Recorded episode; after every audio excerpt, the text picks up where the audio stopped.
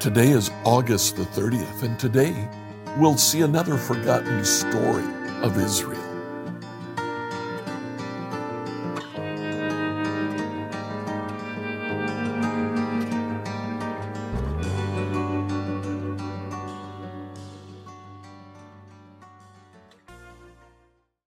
Today, as we read through the Bible in a year, I'd like you to read Judges chapters 19 to 21 that tells a complete story.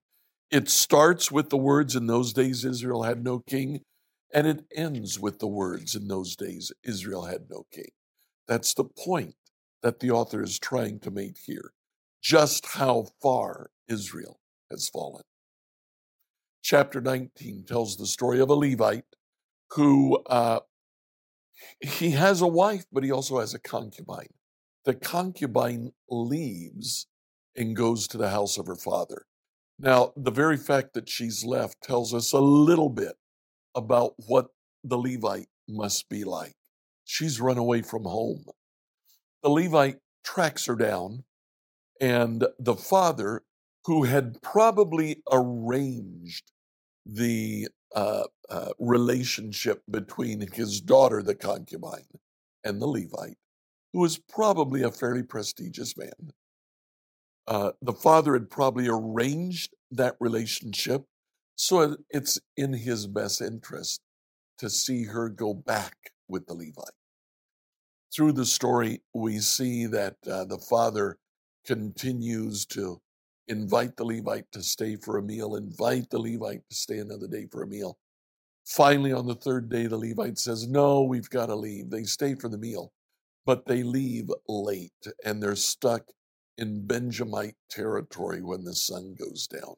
He goes to the city of Gibeah, and in the city of Gibeah, he goes to the main square of the city, which is what you would do waiting for someone to come and provide you with housing for the night. A man eventually comes by, and as he talks with the Levite, it looks like he kind of begrudgingly provides the man with housing because he's afraid of what the townspeople might do. A few verses later, we see exactly what uh, the townsperson was talking about. The men of the city in verse 21 uh, crowded around the house. They began beating at the door and shouting to the old man, Bring out the man who's staying with you so we can have sex with it. Now, the man says, That's completely inappropriate.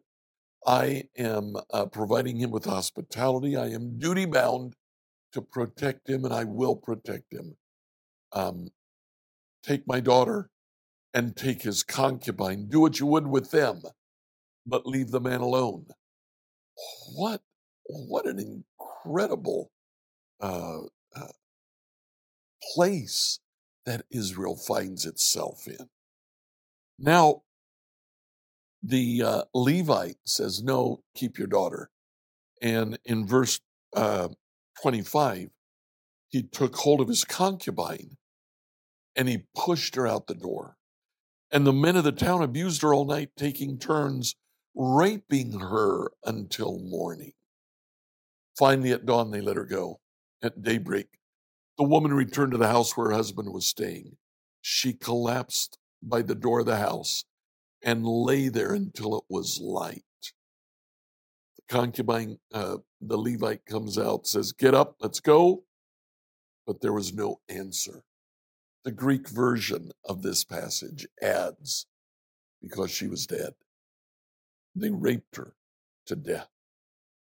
The Levite takes her, he uh, goes back home, he cuts her body into 12 pieces and sends a piece to each remaining tribe of Israel and said, let's, let's go against Gibeah in Benjamin and decimate the town for what they've done to my concubine.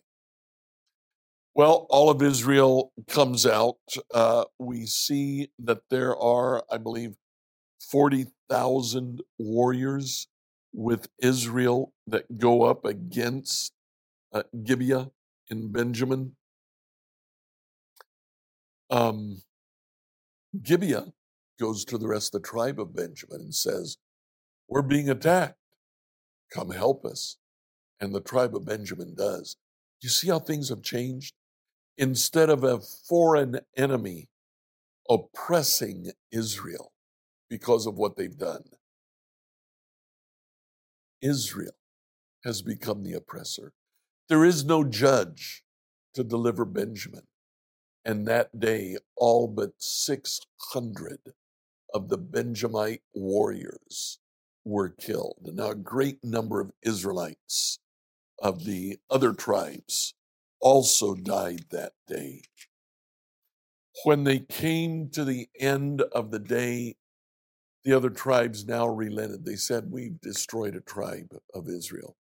We made a promise that none of us would give our daughters to uh, Benjamin. And now we've killed not only Benjamite warriors, we've killed all the women, all the children, all the old people.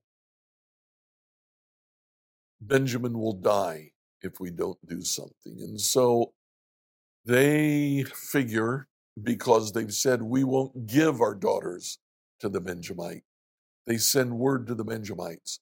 We promise we wouldn't give our daughters, but if you come and steal them from us, we won't go after you. And so they arrange to have a festival.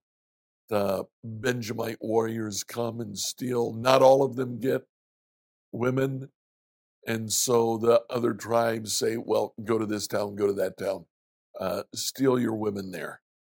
Um, how incredibly far Israel has fallen.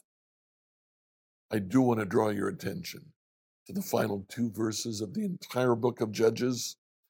Verse 24 Then the people of Israel departed by tribes and family, and they returned to their own homes.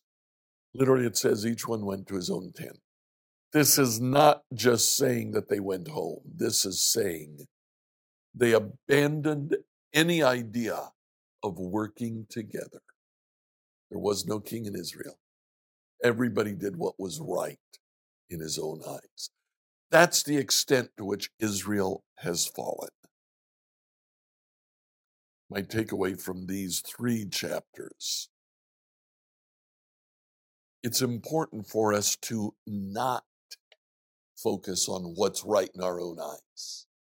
Too many times we can get focused on what we believe is in our own good. Let's look to the good of others. God will take care of us. Like, follow, and subscribe to this devotional on whatever platform you use to listen to it. Email your questions to us at questions at becomehope.com. Tomorrow, we'll take a look at the opening Psalms in Book 5 of Psalms and look at the phrase actions have consequences.